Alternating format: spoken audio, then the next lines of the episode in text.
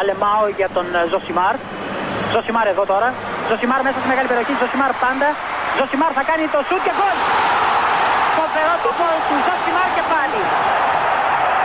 Ο Περέιρα Ζωσιμάρ, 24 χρόνων παίκτης της Μποτακόκο. Να λοιπόν, ο Ζωσιμάρ, ο αποκαλούμενος μαύρος ράμπο από τον πατέρα του, που ήθελε λέει να τον κάνει πυγμάχο και να πάρει τα πρωτεία του Κάσιους Κλέη. Τελικά ο ίδιος προτίμησε να γίνει ποδοσφαιριστής και πράγματι φαίνεται τελικά αυτός είχε το δίκιο. Το δίκιο λοιπόν με το μέρος του Ζωσιμάρ. Ο Ζωσιμάρ έχει πάντα μαζί του το δίκιο και την υποστήριξη της Stoiximan. Ας ξεκινήσουμε από το μη αθλητικό κομμάτι αυτή τη φορά. Το έχουμε κάνει και στο παρελθόν, ακόμα και το δεν το βάλαμε στον τίτλο, ακόμα και δεν το βάλαμε στο εικαστικό που φτιάχνει ο Μπαντούνας για το cover που θα μπει στο Σπόρ 24.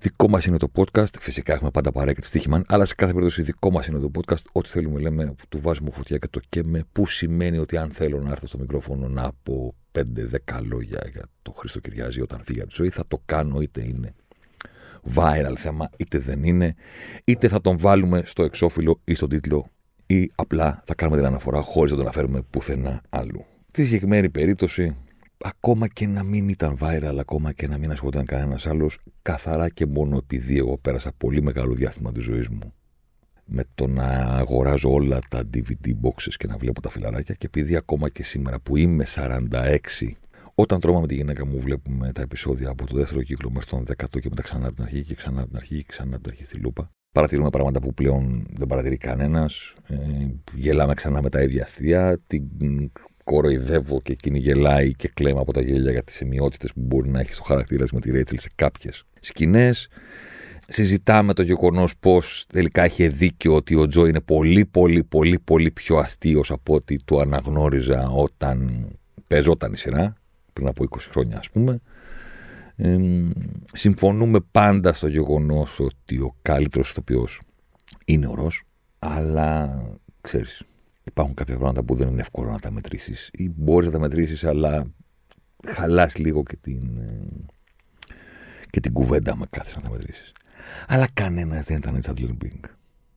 Κανένας ποτέ δεν θα είναι Τσάντλερ Μπίνγκ. Καταρχήν κανέναν ποτέ δεν μπορεί να βγάλουν Τσάντλερ. Α ξεκινήσουμε από εκεί. Και μετά να του δώσουν το επίθετο Bing. Που να γνωρίσετε τον αδερφό μου τον πάντα. Αχ, σε ποιο επεισόδιο ήταν αυτό αστείο. You should be my other μπάντα.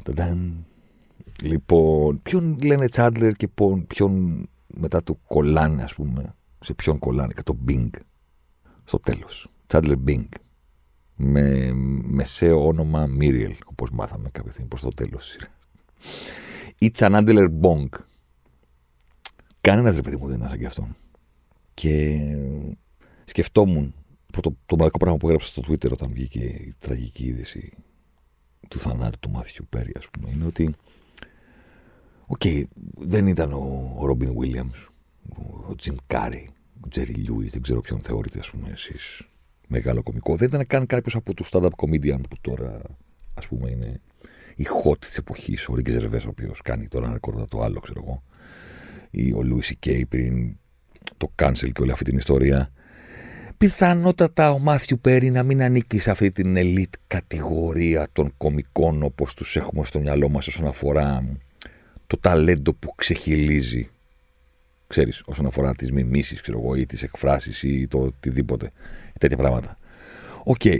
Από την άλλη όμως, η συγκεκριμένη σειρά, το συγκεκριμένο sitcom παίχτηκε για 10 συνεχόμενα χρόνια και έκτοτε δεν σταματάει να παίζεται σε όλα τα μήκη και τα πλάτη του πλανήτη χωρίς να υπολογίζουμε καν τις πωλήσεις των DVD και όλων αυτών των πραγμάτων ή τα viral βίντεο στο TikTok, στο YouTube, οπουδήποτε που επαναλαμβάνονται ε, ανυπολόγιστες φορές τα ίδια αστεία της συγκεκριμένης σειράς. Σε αυτή τη σειρά κανένας δεν ήταν σαν και αυτόν. Οπότε ναι, okay, μπορεί να μην είναι ο Jim Carrey. Να μην ήταν ο Jim Carrey, να μην ήταν ο Robin Williams ή δεν ξέρω εγώ ποιος. Αλλά κάτι μου λέει ρε, εσείς ότι αν σταματήσουμε την ανθρωπότητα σήμερα και βάλουμε μία άνω τελεία ή τελεία οριστική, καταστραφούμε, ρε παιδί μου. Έχω την, την αίσθηση ότι ο άνθρωπος που επηρέασε το χιούμορ περισσότερων ανθρώπων στην ιστορία της ανθρωπότητας ήταν ο Μάθιου Πέρι και ο Τσάντλερ Μπίνγκ προσέξτε, λέω το να επηρεάσει το χιούμορ τους. Όχι να τους κάνει να γελάνε μόνο, αλλά βλέποντάς τον ξανά και ξανά με τον τρόπο που έκανε αστεία. Γιατί δεν ήταν ότι ήταν αστείος. Προσέξτε, δεν ήταν ότι ήταν αστείος. Ήταν αυτός που έκανε αστεία στη σειρά. Υπάρχει, υπάρχει μεγάλη διαφορά. Όλοι ήταν αστείοι. Ο Τζο ήταν αστείος κάθε φορά που γούρλωνε τα μάτια και έκανε όλες αυτές τις ιστορίες. Ή ο Ρος όταν έλεγε το, το επεισόδιο με το Unfine, ας πούμε, έπρεπε να έχει πάρει όλα τα βραβεία του κόσμου ο Σουίμερ για την ερμηνεία του αυτή. Δεν ήταν ο αστείος της παρέας. Ο αστείος τη παρέας που λέω αστεία όποτε είμαι ε, αμήχανος και ότι έχω αναπτύξει το χιούμορ σαν μηχανισμό άμυνας, ο αυτός που λέει τα αστεία ήταν αυτός. Δεν, δεν μας έκανε να γελάμε. Έκανε τους χαρακτήρες στη σειρά να γελάνε. Αυτή ήταν η δουλειά του. Έλεγε αστεία στην παρέα. Και κάποια στιγμή η γυναίκα του του είπε ότι γνώρισε έναν αστείο τύπο και πήγε να πεθάνει. Σου λέει τι εννοείς, Ότι γνώρισες κάποιον πιο αστείο από μένα; Ρίλι, θα πεθάνω. Προτιμώ να πεθάνω γιατί αυτό είναι που κάνω, δεν κάνω κάτι άλλο. Λέω αστεία. Είναι φοβερό το ότι μας έμαθε να λέμε αστεία. Υιοθετήσαμε το χιούμορ του, τον τρόπο που κάνει αστεία, τον delivery στι ατάκες. Was that place the sun, που είναι, για μένα είναι η κορυφαία στιγμή στην ιστορία αυτής της σειράς, όταν εμφανίζεται ο άλλος κατάμαυρος από το, την αποτυχημένη προσπάθεια να κάνει ένα μαύρισμα με σπρέι. Καταρχήν, μόνο και μόνο που η πρώτη δέκα που του λέει, μπαίνει, μπαίνει μέσα ο άλλος μαύρος, λέει Hold on, there's something different. Δεν μπορώ να μην γελάσω, δηλαδή πραγματικά. Και μετά έχει το delivery του Was that place the sun. Ένα αυτό, ένα Tom Jones call, he on his pads back. Δηλαδή, από τότε, όταν βλέπω κάποιον συνάδελφο, κάποια συνάδελφο στη δουλειά, τον οποιονδήποτε που θέλω να σχολιάσω κάτι που φοράει, πριν το σχολιάσω, προσπαθώ να σκεφτώ από τι μου θυμίζει αυτό το συγκεκριμένο ρούχο. Και μετά την ώρα που μιλάμε, λέω by the way, πήρε τηλέφωνο Κλειοπάτρα, θέλει τα σανδάλια τη. Αν βλέπω ένα σανδάλι το οποίο είναι χρυσό κάτι, ας πούμε, και μου θυμίζει κάτι Αιγυπτιακό, λέμε τώρα. Ένα τέτοιο αποτυχημένο αστείο. Το κάνω επειδή μου το έμαθε αυτός. Το χιούμορ του. Και ναι, ξέρω ότι το σε φίλοι μιλάει για τον Τσάντλερ. Αλλά είναι ένας χαρακτήρας. Ναι, OK, okay, είναι ένας χαρακτήρας, αλλά στο Μάθιου πρέπει να τα χρεώσεις όλα αυτός είχε το παρουσιαστικό για να το κάνει όλο αυτό. Να είναι cute, αλλά όχι sexy με κανένα τρόπο. Κανονικός, εμφανίσιμος, πάρα πολύ ζεστός, πάρα πολύ φιλικός. Smooth, ρε παιδί μου. Παρότι δεν είχε τίποτα smooth στην κίνησή του. Και γράψανε πάνω του ένα φοβερό χαρακτήρα το οποίο τον υπηρέτησε με, τόση, με τόσο ταλέντο. Ένα χαρακτήρα που αν το σκεφτείς, ήταν ρε φίλε, ο καλύτερος ήρωας που είχαμε ποτέ. Εμείς, οι άντρες. να το πω έτσι. Θα σου πω γιατί. Γιατί δεν ήταν όλα αυτά τα οποία πρέπει να μάθουμε να κυνηγάμε επειδή αυτά κάνουν οι ήρωές μας. Δηλαδή δεν ήταν υπερήρωας Batman, Superman εδώ να έχει λεφτά ή υπερφυσικές δυνάμεις. Δεν ήταν μάτσο, δεν σκότωνε, δεν ήταν ο Σταλόνε να βαράει πολύ βόλα ή να τους λιώνει με τις γροθιές του, ας πούμε, γιατί είναι ο Ρόκι, γιατί είναι ο Ράμπο, γιατί είναι ο Κόμπρα και δεν ξέρω κι εγώ ε, ποιος. Δεν ήταν παιδαρά, ώστε να πεις ότι α, τι είμαστε άντρες, οπότε πρέπει να είμαστε πιο hot από όλους. Δεν ήταν μπάρμαν, δεν ήταν Tom Cruise, ο οποίος πέταγε F16 και μετά σερβιρε στην μπάρα κοκτέιλ και πέταγε τα παχάκια στον αέρα και ζαλίζονταν όλα τα κορίτσια και όλα αυτά. Δεν είχε ρε φίλε τίποτα ο, από οτιδήποτε αντρικό πρότυπο μπορούσε να κυνηγήσει κανένας. Αντιθέτως, είχε όλα τα κακά της μοίρας του. Όλα. Καμία τύχη με τις γυναίκες, κανένα charm, καμία γοητεία. Ακόμα και όταν έβρισκε μια γυναίκα, ήταν απόλυτα ανασφαλής και τα κάνει όλα χάλια. Χαζός. Κανένα ταλέντο στα αθλητικά. Δηλαδή τον κέρδισαν τα κοριτσάκια του, φεύγαν οι μπάλες στα χέρια, έπεφτε κάτω. Ε, οι μισοί που τον γνώρισαν τον παίρναν για γκέι, την εποχή που το να σε παίρναν για γκέι ήταν ακόμα ανεκτό αστείο στην τηλεόραση, ας πούμε. Τώρα πλέον δεν είναι και πολύ καλύτερα. Ε, δεν, δεν είχε ανδρισμό, δεν είχε τέτοιο. Ε, ζήλευε το Ρίτσαρντ που είχε μουστάκια και οτιδήποτε. Δηλαδή, πραγματικά ο τύπος δεν ήταν καλός σε τίποτα. Έκανε την πιο βαρετή δουλειά στον κόσμο. Κανένας από τους φίλους του δεν ήξερε τι δουλειά κάνει. Αν το σκεφτείς, μιλάμε ρε παιδί μου ότι δεν είχε τίποτα, τίποτα, τίποτα, τίποτα. Το να χορέψει, το, το πιο awkward πράγμα στον κόσμο. Ήταν πάρα πολύ αστείος. Και έκανε τελικά εκατομμύρια ανθρώπους σε όλο τον κόσμο όχι μόνο να υιοθετήσουν το χιούμορ του, αλλά να λένε ρε φίλε, να σου πω κάτι. Δεν χρειάζομαι όλα τα υπόλοιπα να τα κυνηγήσω. Δεν χρειάζεται να πάω στα γυμναστήρια για να κάνω σώμα, να ψωνίζω, να δίνω τα λεφτά μου για να παίρνω ακριβά ρούχα, να είμαι αθληταράς, να έχω φοβερό αυτοκίνητο. Δεν χρειάζεται τίποτα από όλα αυτά. Ξέρεις τι θέλω να είμαι; Θέλω να είμαι πιο αστείος από όλους. Όχι ότι είναι εύκολο. Καμία σχέση. Αλλά Αλήθεια μπορεί κάποιος να σκεφτεί πιο θετικό πρότυπο από αυτό. Να μην θες να κυνηγήσεις τίποτα από τα υπόλοιπα στερεότυπα τα αντρικά και να θες να κυνηγήσεις αυτό που μας ενώνει όλους όμως τελικά. Το να θέλουμε να είμαστε οι πιο αστείοι στην παρέα. Ένα. Δύο. Και να ξέρετε ότι στις αντροπαρέε που γίνεται κοκορομαχία για το ποιος είναι πιο δυνατός, ο ποιος έχει το καλύτερο αυτοκίνητο, ποιος κάνει καλύτερο σεξ, ποιος πηγαίνει με γυναίκε γυναίκες, ο πιο υγιής ανταγωνισμός που μπορείτε να βρείτε σε μια αντροπαρέα είναι να τους δείτε όταν κάνουν διαγωνισμό το ποιος είναι πιο αστείος. Διαγωνισμό εννοώ, όχι να το έχουν πει, πάμε να δούμε πώς θα κάνει τον άλλο να γελάσει. Εκείνη τη στιγμή είναι η πιο υγιής έκφραση μιας αντροπαρέα. Το να κάνει ένας τον άλλο να κλαίει από τα γέλια. Και ο άλλος και ο άλλος και ο άλλος και είναι η πιο ωραία βραδιά. Κλείνει η παρένθεση. Ένα, το να είμαστε οι πιο αστείοι στην παρέα. Δύο, ότι δεν υπάρχει μεγαλύτερη ευτυχία από το να κάνεις το κορίτσι σου να γελάει. Ρε. Δεν υπάρχει μεγαλύτερη ευτυχία από το να κάνεις το κορίτσι σου να γελάει, είτε πριν την κάνεις το κορίτσι σου, που λες πώς θα καταφέρω να την πλησιάσω, να κάνω, να δείξω κλπ. Θα την κάνω να γελάσει. Αυτό είναι. Α τα υπόλοιπα. Το να είμαι γυμνασμένος, αθληταράς, να βάλω το τριμπόντο στο τελευταίο δευτερόλεπτο, να βάλω το πέναλτι, να είμαι ο quarterback στο σχολείο, να μου όλα αυτά. Τίποτα από όλα δεν θα είμαι. Ο καλύτερος μαθητής, ούτε αυτό. Τίποτα, τίποτα, τίποτα θα σε κάνω να γελάσεις. Και αφού μετά γίνεις το κορίτσι μου, θα είναι η πιο ευτυχισμένη στιγμή κάθε μέρας μου το να σε κάνω να γελάς. Ε, αυτός ο γίγαντας ρε φίλε τα κάνω όλα αυτά. Δηλαδή,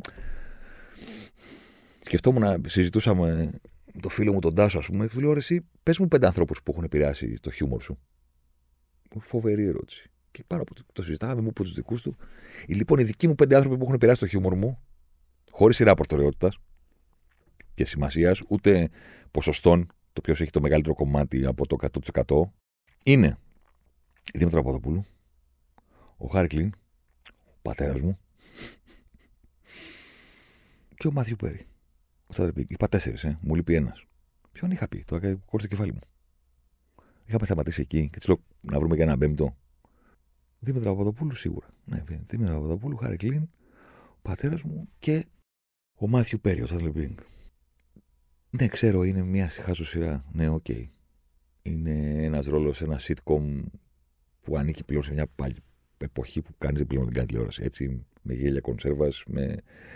Τα περισσότερα από αυτά τα γέλια πλέον είναι. Τα αστεία είναι. Έχουν καταργηθεί.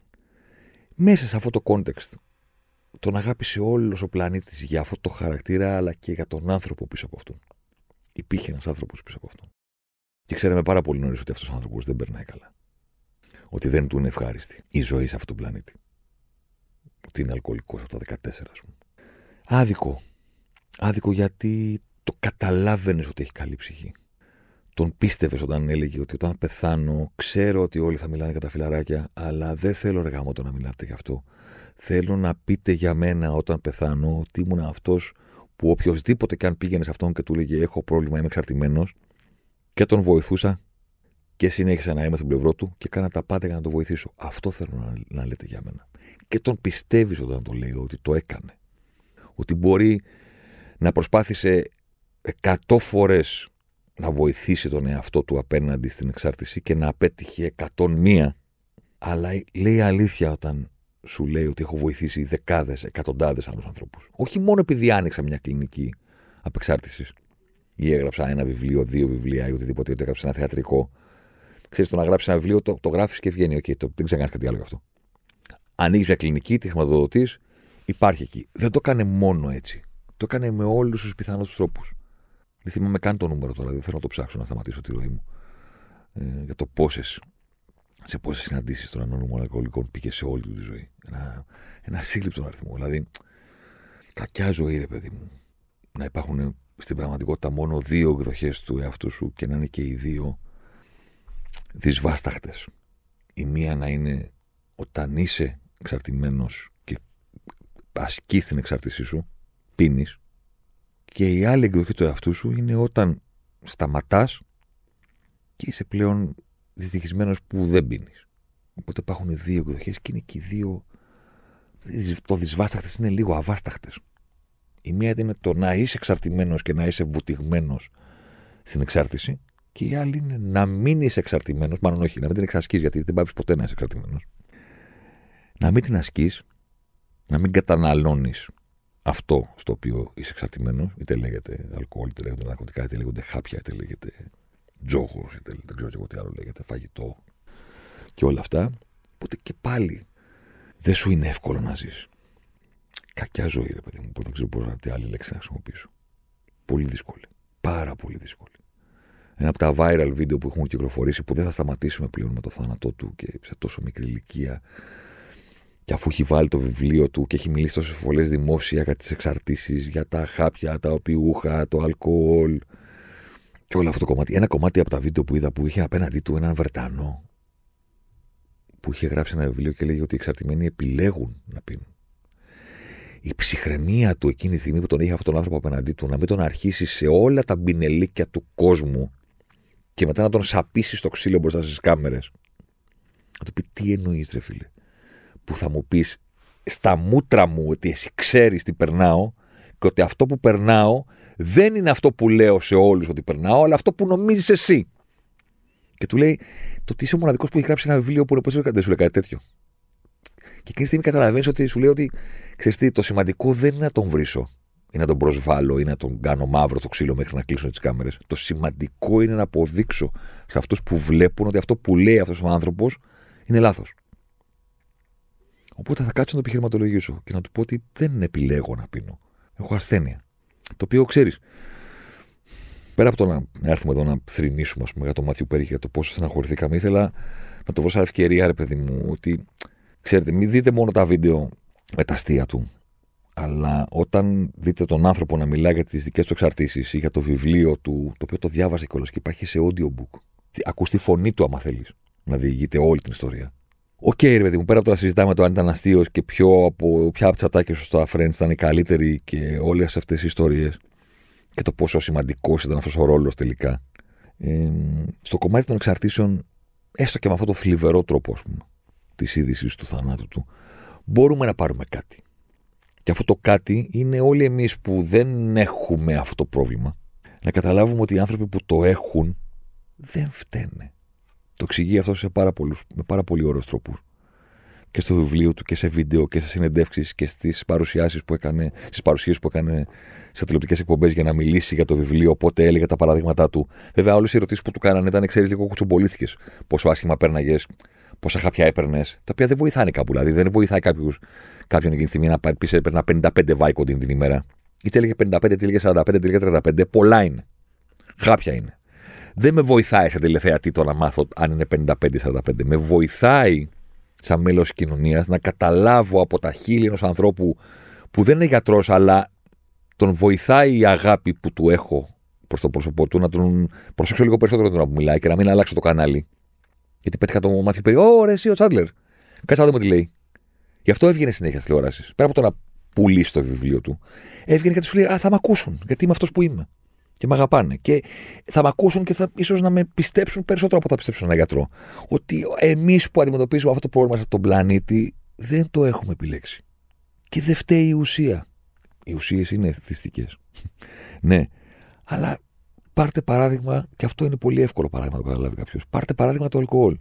Μία ουσία που δεν θεωρείται ναρκωτικό, δεν είναι παράνομο να την αγοράσεις. Υπάρχει κάθε 15 μέτρα. Δεν χρειάζεται να πας σε κάποιον έμπορο, να βρεις έναν dealer, ένα βαποράκι, δεν ξέρω και εγώ τι. Δεν είναι να το κρύψεις. Είναι. Πας στο πέτρο και έχει μπύρες. Έχει κρασιά. Τα καλά πέτρα έχουν και whisky, βότκα, τζιν, ό,τι θέλεις. Εντάξει, δεν είναι αλκοόλ. Είναι, είναι, υπάρχει στη ζωή μας από τη στιγμή που γεννιόμαστε μέχρι τη στιγμή που πεθαίνουμε. Παντού. Όλοι οι άνθρωποι στον πλανήτη έχουν πιει αλκοόλ. Δεν είναι όλοι αλκοολικοί. Κάποιοι από εμάς, κάποιοι από τους 100 που είμαστε, πώς λένε το παράδειγμα των 100, πόσοι από τους 100 ανθρώπους κτλ., θα δοκιμάσουν όπως όλοι οι υπόλοιποι άνθρωποι κρασί, μπύρα κάποια στιγμή στη ζωή τους και κάποιοι συγκεκριμένοι άνθρωποι θα αποκτήσουν εθισμό στο αλκοόλ και θα γίνουν αλκοολικοί. Αυτοί οι άνθρωποι που θα το κάνουν αυτό, πρώτον δεν το επιλέγουν, τελεία, κύριε Βλάκα που επέμενες στα μούτρα του και του λέγες Εγώ πιστεύω ότι το επιλέγετε, δεν το επιλέγουν. Δεύτερον, έχουν μια ασθένεια. Έτσι λέγεται. Αυτή τη λέξη χρησιμοποιούν. Πώς το λέει, λέει ότι αν, αν πιω ένα ποτήρι δεν μπορώ να σταματήσω. Αυτό το πρόβλημά μου. Δεν μπορώ να πιω ένα ποτήρι όπως το πίνεις εσύ. Και είναι άλλοι και σου λένε, Γιατί πώς γίνεται να μην μπορείς; Δεν μπορώ, ρε φίλε. Τι με κοιτάς τώρα; Κατασκευαστικά δεν μπορώ. Αν πιω ένα, θα πίνω μέχρι να λιποθυμίσω. Οπότε πρέπει να προσπαθήσω με το μυαλό μου να αποτρέψω τον εαυτό μου από το να πει το ένα. Και αυτή είναι, μια προσ... αυτή είναι μια προσπάθεια η οποία είναι συγκλονιστικά, μα συγκλονιστικά δύσκολη. Και γι' αυτό αυτοί οι άνθρωποι που πηγαίνουν να νικήσουν την εξάρτησή τους από τα ναρκωτικά, από το αλκοόλ, από το τζόγο ή από οτιδήποτε άλλο, τι λένε, σου λένε ότι το πρώτο πράγμα που μαθαίνεις είναι ότι δεν φταίει εσύ. Το πρώτο πράγμα που μαθαίνεις είναι ότι έχεις μια ασθένεια την οποία δεν μπορείς να κάνεις κάτι. Και ένα από τα επόμενα πράγματα που παθαίνει είναι ότι δεν θα θεραπευτείς ποτέ. Ποτέ. Απλά θα βρεις έναν τρόπο να μην πίνεις. Θα είσαι πάντα εξαρτημένος από το ποτέ. Θα βρεις έναν τρόπο να μην πίνεις. Θα είσαι πάντα εξαρτημένος από τα ναρκωτικά. Θα βρεις έναν τρόπο να ζεις χωρίς να εξασκείς την εξάρτησή σου. Δεν θα θεραπευτείς. Δεν θα σου φύγει. Ποτέ δεν θα σου φύγει. Once a junkie, always a junkie. Και ξέρετε κάτι; Ισχύει για το τσιγάρο. Όταν το κόβεις, αν είσαι από αυτούς οι οποίοι, ξέρω εγώ, είναι τύποι που θα καπνίζουν όσο κάπνιζα εγώ, ας πούμε, πέντε πακέτα τσιγάρα το διήμερο, έξι πακέτα τσιγάρα τις δύο μέρες, τρία πακέτα τσιγάρα την ημέρα, κάποια στιγμή το κόβω. Ωραία. Καπνιστής είμαι. αλλά δεν καπνίζω. Αλκοολικός είναι, αλλά δεν πίνει. Ναρκωμανής είναι, αλλά δεν πίνει πια. Δεν το νικάς. Είσαι πάντα αυτό. Νίκη είναι να μην το κάνεις. Όχι να σταματήσεις να είσαι αυτό το πράγμα. Ήταν στεράχωρη η είδηση του θανάτου του, είναι στενάχωρη το να σκεφτείς ότι έμοιαζε και ήταν και φαινόταν τόσο γλυκός, τόσο ζεστός, τόσο ταλαντούχος άνθρωπος, έξυπνος, caring, όλα τα καλά του κόσμου, ρε παιδί μου, φαινόταν στα μάτια του. Να Και ταυτόχρονα ήταν. Δεν είναι αυτό μόνο το ότι έφυγε, ξέρεις, τόσο νέος.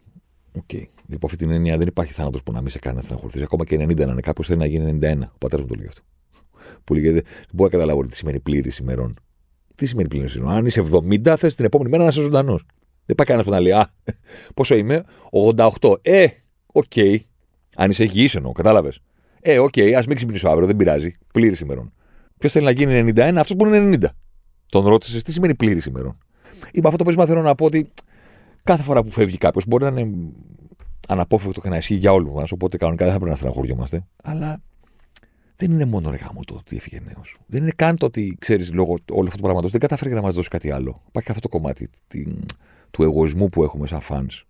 Του να πούμε, ξέρεις τι, αυτός θα μπορούσε να κάνει κι άλλο. Να κάνει κι άλλη σειρά. Ή το λέμε για τους τραγουδιστές ότι έφυγε ο άλλος, πόρε, τι τραγουδάρες θα βγάζε. Αν συνέχιζε. Τι θα έκανε ακόμα η Amy Winehouse αν δεν έφευγε στα 27. Ξέρεις. Λέω ένα πρόσφατο πούμε, παράδειγμα θανάτου σε μικρή ηλικία, χωρίς να προλάβει κάποιος πράγματα να κάνει μεγάλη καριέρα. Έχουμε και το εγωιστικό, το ότι θα μας έδιναν αν συνέχιζαν. Δεν είναι ρε παιδί μου ότι θα πεις ότι δεν έκανε άλλη σειρά μετά. Στο φινάλε και τα φυλάκια αυτά να τα βλέπουμε για στη ζωή, δηλαδή γιατί να κάνει άλλη. Είναι για το αυτό που σκέφτεσαι, ρε γάμο, το ότι δεν πέρασε καλά. Αυτό.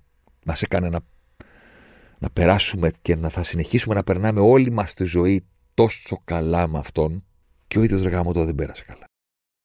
Από τα σφιγμένα χείλη και ξέρεις τη δυσαρέσκεια που φτιάχτηκε στο πρόσωπό μας όταν μάθαμε το θάνατο του, του Μάθιου Πέρι στο χαμόγελο και στη, στη λάμψη και στο στην 8η χρυσή μπάλα του κοντούρου παιδί μου. Πριν έρθω έβαλα να ακούσω το το πότε που είχαμε κάνει όταν πήρε την 7η για να θυμηθώ λίγο την κουβέντα και γύρω και τα άλλο. Έχει πλάκα η αλήθεια είναι. Το πώς βρισκόμαστε ξανά έτσι μπροστά στο ίδιο μοτίβο. Και το μοτίβο είναι το ότι ξέρεις υπάρχουν πάντα αυτοί οι οποίοι τον βλέπουν να κατακτά, να του απονέμεται το συγκεκριμένο βραβείο και να ορίστε είναι αυτό εκεί στημένο, ξέρω εγώ οτιδήποτε. Πάλι αυτός και τι πράγματα είναι αυτά και εκείνο και τα άλλο. Πού καταλαβαίνεις ότι είναι μια αντίδραση η οποία δεν σχετίζεται κάπου; Ε, με τίποτε άλλο πέρα από το γεγονός ότι δεν τον εκτιμούν ή δεν τον συμπαθούν όλοι οι υπόλοιποι. Οπότε πρέπει να βρουν έναν τρόπο να αποδείξουν ε, ξέρω εγώ, ότι δεν αξίζει τη χρήση μπάλα ή ότι αυτό είναι κάτι που συμβαίνει συχνά. Κοίτα, πρέπει να πάμε πρώτα στο κομμάτι που. Να καταλάβουμε λίγο το κομμάτι που είχαμε πει και σε εκείνο το podcast την 7η χρήση μπάλα του κοντού δεν είναι για να τσακωνόμαστε. Ένα βραβείο είναι. Κάποιοι ψηφίζουν. Δεν υπάρχουν φοβερά κριτήρια. Κάθε χρόνο, μεταξύ κάθε μερικά χρόνια τα αλλάζουν κιόλας. Παλιότερα έπαιζε ρόλο και η ιστορική αξία του παίχτη. Δηλαδή, αν έκαναν το ίδιο πράγμα ένας μικρός πρωτοφανιζόμενος και αν έκανε κάποιος ο οποίος ήταν ήδη μεγάλος παίκτης, οι κανονισμοί, ας πούμε, ήταν σαν να έλεγαν στον κόσμο ότι πρέπει να ψηφίσετε το, το σπουδαίο, γιατί παίζει ρόλο και η καριέρα του ή οτιδήποτε. Μετά αλλάζει το. Ο καθένας ψηφίζει ό,τι γουστάρει.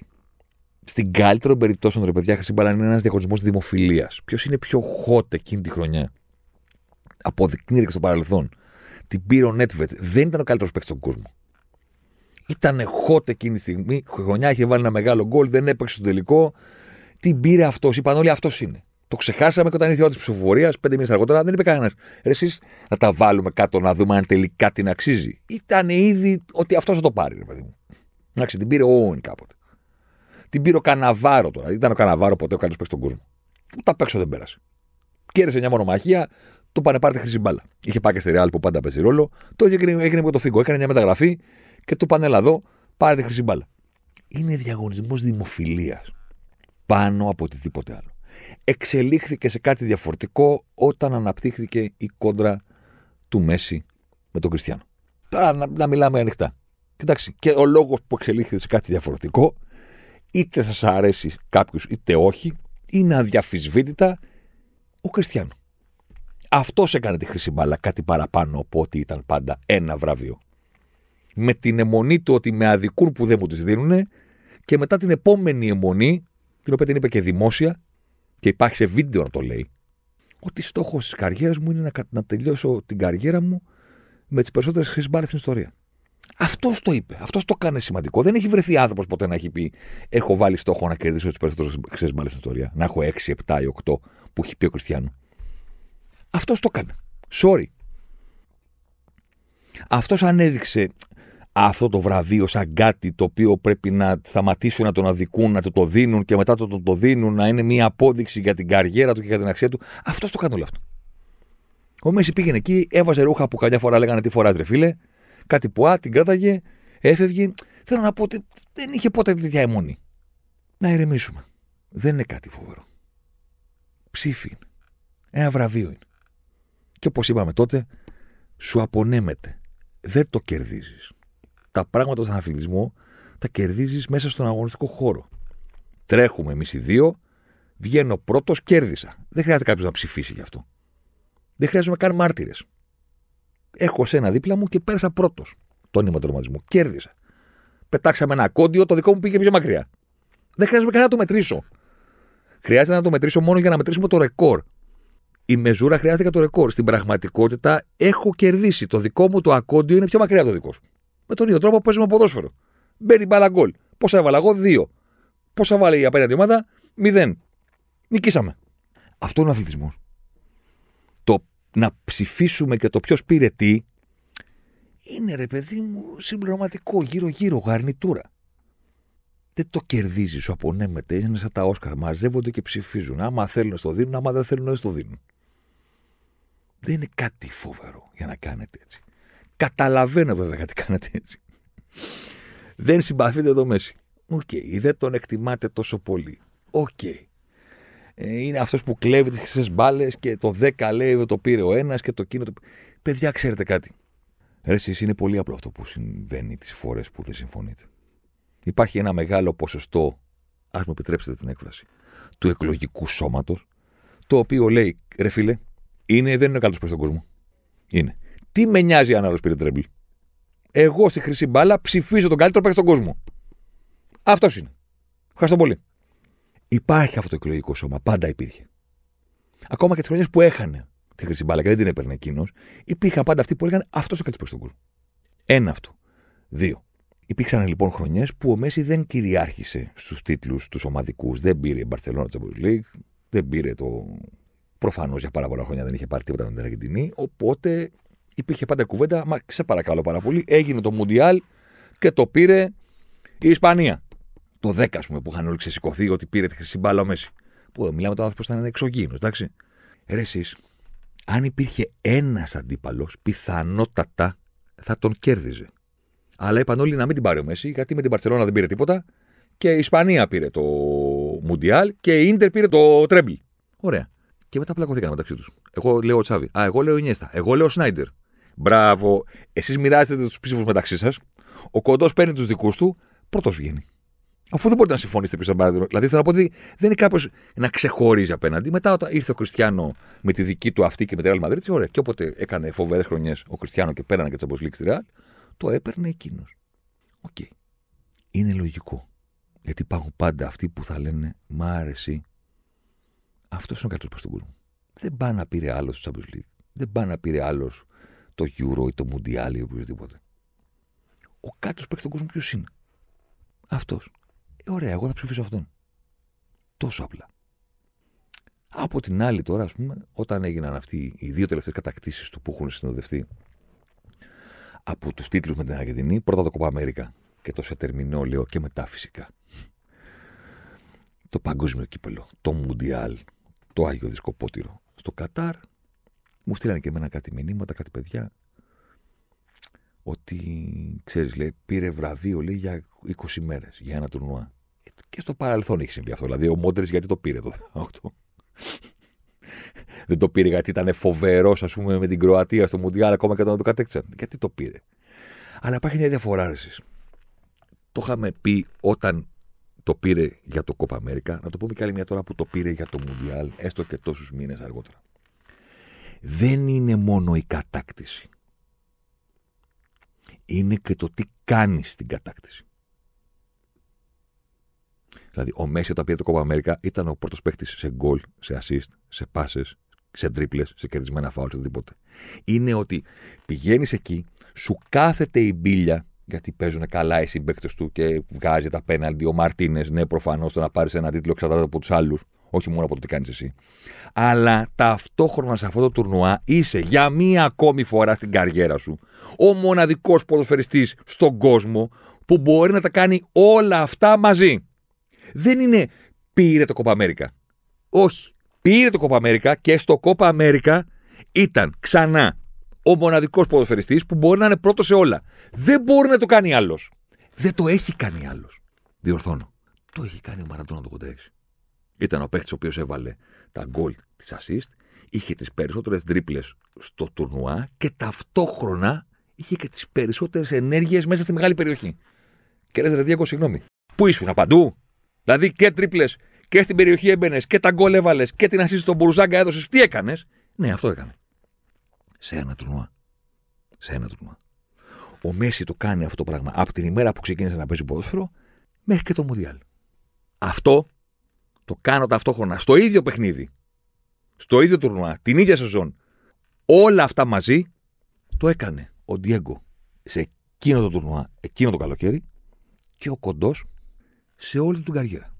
Οπότε όταν τελικά του κάθισε η μπίλια και πήρε το, το Κόπα Αμέρικα με την Αργεντινή, το πήρε όχι μόνο «Α, σηκώνω το βραβείο και βγάζω τη φωτογραφία, το τρόπαιο, και επιτέλους έχω κατακτήσει κάτι και με την εθνική ομάδα της χώρας του, που ήταν φυσικά αυτό το σημαντικό. Αλλά ταυτόχρονα το έκανα με τον τρόπο μου, που είναι ένας τρόπος που δεν υπάρχει αλλού στον πλανήτη. Κανένας άλλος δεν μπορεί να το κάνει. Πάμε στο Μουντιάλ. Βγάτε το μυαλό σας τα πέναλτι, την πορεία, το οτιδήποτε, το αν. Βγάλτε τα από όλα αυτά. Ο Μέσης είναι 35 χρόνων. Τελειώνει το τουρνουά. Θα μπορούσε να το έχει πάρει η Γαλλία. Θέλετε να πούμε ότι το πήρε η Γαλλία; Ωραία. Το πήρε η Γαλλία. Πάμε τώρα. Πήγε 35 χρόνια σε αυτό το Μουντιάλ. Ποιος έκανε τα περισσότερα μέτρα με την μπάλα, ο Μέση. Πάει αυτό. Ποιος ήταν στους δύο πρώτους παίχτες στις τρίπλες, ο Μέση. Ο Μουσιάλα που ήταν ο Πιτσυρικά που είχε τις περισσότερες τρίπλες, ήταν σε καμιά άλλη κατηγορία πρώτος; Όχι. Γιατί ο Μουσιάλα μπορούσε μόνο να τριμπλάρει, δεν μπορούσε να κάνει και τα υπόλοιπα. Οπότε πάμε. Ο κοντός 35 χρόνων έχει κάνει τα περισσότερα μετά από την μπάλα. Στις τρίπλες είναι στην πρώτη διάδα. Πάμε. Ενέργεια στη μεγάλη περιοχή. Στην πρώτη διάδα. Δημιουργία ευκαιριών. Στην πρώτη διάδα. Σε κάποια από αυτά είναι πρώτος, κάποια είναι δεύτερος. Αυτοί που είναι μαζί τους στις κατηγορίες δεν υπάρχουν σε άλλη κατηγορία. Δηλαδή ο Γκριεσμάν, ο οποίος τελείωσε το Μοντιάλ ω ο παίχτη που έφτιαξε τις πρώτες ευκαιρίες, έκανε μόνο αυτό. Δεν, μπορεί, δεν ήταν πουθενά αλλού. Αν του ρίξει τον Γκρισμάν, φιλέ, θέλω να φτιάξεις περισσότερες ευκαιρίες, αλλά θέλω να μπεις και άλλες 50 φορές στην περιοχή. Θα σου λέει, φίλε, δεν γίνεται αυτό. Πώς το κάνω αυτό; Εγώ φτιάχνω τις ευκαιρίες. Ο Μπαμπέ θα μπαίνει στην περιοχή. Τελειώνει το Μουντιάλ, 35 χρόνια ξαναλέω. Πείτε ότι το πήρε η Γαλλία. Είδαμε ένα ολόκληρο τουρνουά. Αυτός είναι 35. Γεροντάρα, δεν ανοίγουν τα πόδια του, δεν μπορεί να τρέξει πια. Και πηγαίνει στο παγκόσμιο κύπελο και λέει: Ωραία, θα είμαι στους δύο πρώτους στα γκολ, στους δύο πρώτους στα assist, στους δύο πρώτους στις τρίπλες, στους δύο πρώτους στα κοβαλήματα μπάλας και στους δύο πρώτους στη συνέργεια στη μεγάλη περιοχή. Δεν είναι λοιπόν ότι το πήρε.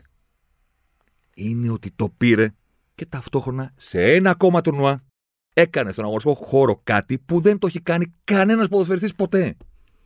Σε ένα ακόμα. Γιατί το έκανε στη Champions League την Παρσελώνα. Που έχει πάει σε δύο τελικούς και έχει κάνει 10 τρίπλες. Όχι μία φορά σε ένα τελικό. Δύο φορές σε τελικούς έχει κάνει 10 πετυχημένες τρίπλες.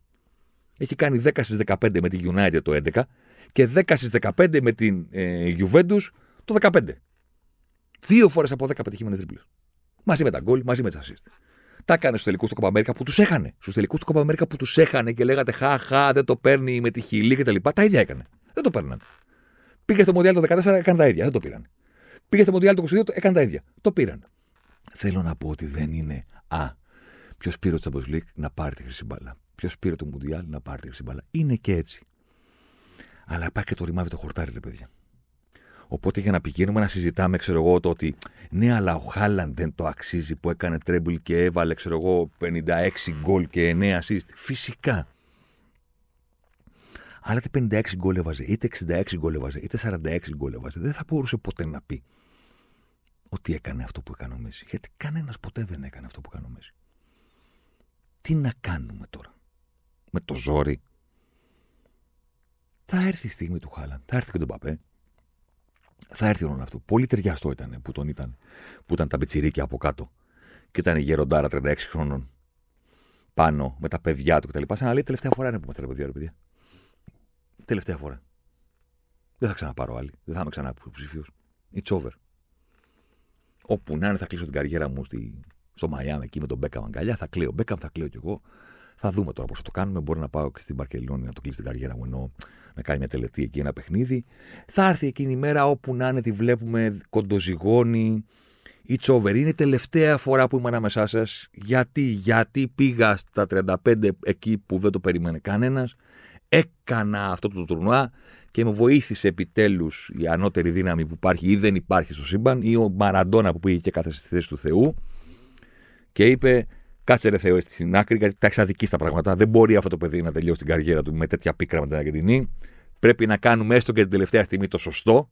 Και κάπως έτσι γράφτηκε η κορυφαία ποδοσφαιρική ιστορία όλων των εποχών. Το ότι το παιδί που πήγε να τελειώσει την καριέρα του όσο κάτι παίκτης όλων των εποχών που δεν έχει πάρει το Μουντιάλ, πήρε τελικά το Μουντιάλ στα 35 του, παίζοντας απέναντι στον απόλυτο Βίλαν που το έκανε hat-trick στο τελικό και όλο αυτό το πράγμα και όλες αυτές οι ιστορίες δεν είναι ε, το πήρε για 20 μέρες ποδοσφαίρου, 25 μέρες ποδοσφαίρου. Σε αυτές τις 25 μέρες, έστω και σε αυτή την ηλικία, έκανε πάλι αυτά που μπορεί να κάνει μόνο εκείνος. Και το καλύτερο όλων είναι ότι το όταν τα έκανε και τελείωσε το Μουντιάλ, το παιδί που του έλεγαν με την Αργεντινή και στα δύσκολα κάτι τέτοιες βλακίες, τώρα που δεν θα ξαναπέξει σε παγκόσμιο κύπελο, τελειώνει την παρουσία του σε αυτό που είναι με την Αργεντινή και δεν είναι με την Μπαρσελόνα και τον Τζάβι και τον Ινιέστα. Με την Αργεντινή λοιπόν, σήμερα που μιλάμε, ο Μέση αποσύρθηκε ας πούμε από το Μουντιάλ ως ο παίκτης που έχει παίξει τα περισσότερα παιχνίδια σε παγκόσμιο κύπελο, που έχει τη μεγαλύτερη συμμετοχή σε γκολ, 21 γκολ, 21 συνολικά, 13 γκολ, 8 assist. Κανένας δεν έχει κάνει συμμετοχή σε 21 γκολ σε παγκόσμιο κύπελο είναι αυτός που έχει κάνει τις περισσότερες τρίπλες στην ιστορία των παγκοσμίων κυπέλων. Αυτός που έχει δημιουργήσει τις περισσότερες ευκαιρίες στην ιστορία των παγκοσμίων κυπέλων. Αυτός που έχει δώσει τις περισσότερες assist σε knockout, που είναι εκεί τα δύσκολα που μετράνε, ξέρετε εσείς. Ο μοναδικός που έχει γκολ και assist σε τέσσερα διαφορετικά μα Μοντιάλ. Και ο μοναδικός που έχει βάλει γκολ σε όλα τα knockout ενός Μοντιάλ. Από τους 16 μέχρι τον τελικό. Αυτός.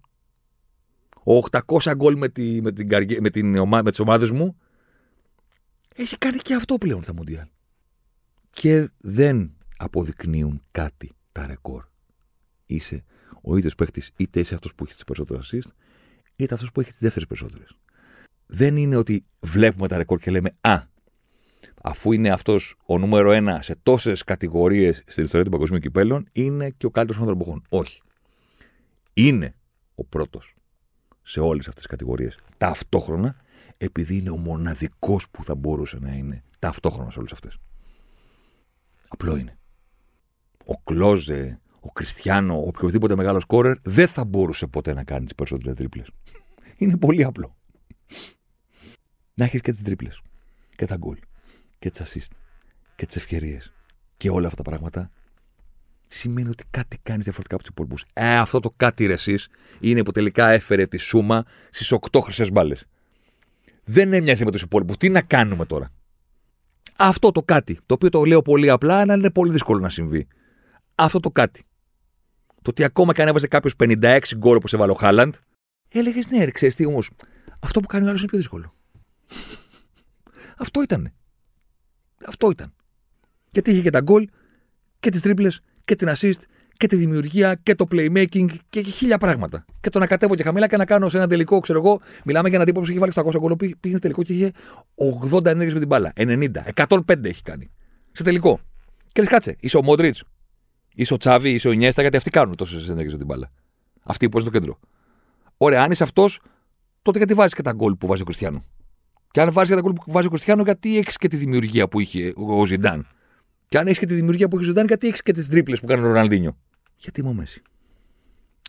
Γι' αυτό. Έκανα και αυτό το story, ας πούμε, το poll στο Instagram, που λέω τι να κάνω την Πέμπτη; Podcast για κοντό ή τα ξέρουμε. 55-45 βγήκε. Το 55% είπε podcast για κοντό ή το 40% είπε τα ξέρουμε, τα έχω ακούσει, ότι τα έχεις ξαναπεί. Ναι, ρε γάμο το, αλλά ξέρω εγώ. Πάντα είναι χρήσιμο να τα επαναλαμβάνουμε. Και θα, το ξα... θα ξαναμιλήσουμε γι' αυτό όταν έρθει η μέρα να θεματίσει και σας υπόσχομαι ότι εκείνη την ημέρα θα βρω έναν τρόπο να πω πάλι τα ίδια για να υπάρχουν, αλλά θα βρω να πω και άλλα. Θα βρω. Θα βρω πράγματα που δεν έχουμε βάλει στο τραπέζι. Μπορεί να τα έχω βάλει σε κείμενο και να έρθει η ώρα τότε να τα πω ε, στο μικρόφωνο για να μείνουν και με αυτή την αγαπημένη σας μορφή το να ακούτε ε, το δικό μου τρόπο αφήγησης και σας ευχαριστώ πάρα πολύ γι' αυτό.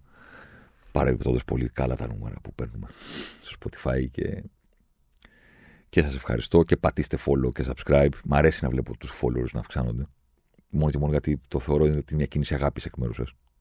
Το να πατάτε subscribe στο Spotify. Έστω αν δεν κερδίζετε κάτι. Πέρα από το να έχετε μια ειδοποίηση ότι βγήκε το podcast, δεν έχει σημασία. Εγώ το μ' άρεσε να το βλέπω αυτό. Περισσότερο από το να βλέπω τα νούμερα του πόσοι άκουσαν το τάδε επεισόδιο ή το τάδε. Ε, το followers μου αρέσει πολύ περισσότερο, δεν ξέρω γιατί. Ε, Σας υπόσχομαι ότι τότε θα βρω και άλλα πράγματα να βάλω στο τραπέζι. Τώρα έπρεπε να τα ξαναβάλουμε ρε γάμο του. Γιατί στο φινάλε ήταν, είναι η τελευταία φορά που τα συζητάμε όσον αφορά το τι έκανε μέσα σε σεζόν. Από εδώ και πέρα θα πρέπει να επιστρέψουμε ξανά στο παιδί από το Ροζάριο και στην καριέρα του και να μιλήσουμε για όλο. Το βίντεο έλεγε Infinite Messi, επειδή πήραν το 8, που είναι το σύμβολο του άπειρο, ας πούμε, άμα το γυρίσει στο πλάι. Οπότε έγινε αυτό, το ότι είναι, ξέρεις, ο Infinite Messi. Και μετά σκεφτόμουν φωτογραφία και έλεγα, εσύ, το infinite είναι το άπειρο. Αλλά δεν μπορούμε να πούμε ότι είναι έναν άνθρωπο άπειρο, γιατί στα ελληνικά το άπειρος είναι το άπειρο, αλλά ο άπειρος είναι αυτός που δεν έχει πείρα. Οπότε πώς μπορούμε να τον πούμε; Πετάγεται ένας και λέει αιώνιος.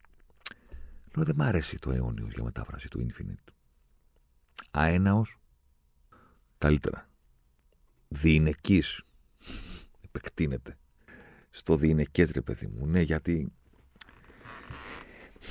Γιατί ναι, αυτό που ήταν στον αγωνιστικό χώρο και τα συναισθήματα που προκαλούσε, θετικά, αρνητικά, η σπανιότητα του να βλέπεις όλα αυτά τα πράγματα μαζί σε έναν αθλητή, ναι, είναι κάτι το οποίο ξεπερνάει, ας πούμε, με κάποιο τρόπο. Τα όρια του χρόνου, δηλαδή η φήμη του, η δόξα του, τα συναισθήματα αυτά θα, θα συνεχίσουν να υπάρχουν για πάντα, γιατί ήταν αυτό. Δεν αποδεικνύεται από το γεγονός ότι πήρε 8 χρυσές μπάλες. Θα μπορούσε να έχει πάρει 6. Θα μπορούσε μια μέρα να πει να σας πω κάτι, κάτι με κουράστηκα να με. Έλα εδώ, Τσάβη, πάρε την μπάλα του 10. Θα τη μοιράσει. Επειδή δεν με νοιάζει εσείς. Δεν λένε κάτι. Δεν αποδεικνύουν κάτι. Αποτυπώνουν κάτι. Υπάρχει διαφορά. Οπότε για να δώσουμε και ένα τυράκι για το, την ημέρα που θα έρθει ίσως τελευταία φορά να βάλουμε κάτω το κοντό και τα κατορθώματά του, το ένα τυράκι είναι ότι εσείς Τώρα που ακόμα και αυτοί που περίμεναν ένα τρόπο με την Αργεντινή και τις χρυσέ μπάλες για να καταλάβουν πράγματα και τελικά τα έκανε και αυτά. Πέρα από το να καταλάβουμε ότι ήταν άδικο να το συγκρίνουμε με οποιοδήποτε άλλον την εποχή που παίζει ποδόσφαιρο, ίσως θα πρέπει να καταλάβουμε ή μάλλον να αρχίσουμε να σκεφτόμαστε από τώρα την κουβέντα που θα κάνουμε όταν θα πει λοιπόν γεια σας. Αποχωρώ. Η κουβέντα που θα πρέπει να κάνουμε τότε, ίσως τελικά να μην πρέπει να είναι αν είναι ο GOAT του ποδοσφαίρου. Γιατί αυτό νομίζω ότι, ξέρω εγώ, με κάποιο τρόπο έχει κρυθεί. Όχι; Κάτι δεν είναι ο ένα, είναι ο δύο. OK. Okay. Τι σημασία έχει. σω τότε η κουβέντα που θα πρέπει να κάνουμε είναι να δούμε ρε εσείς μήπως είναι ο GOAT των ομαδικών αθλημάτων. Ραντεβού την άλλη εβδομάδα.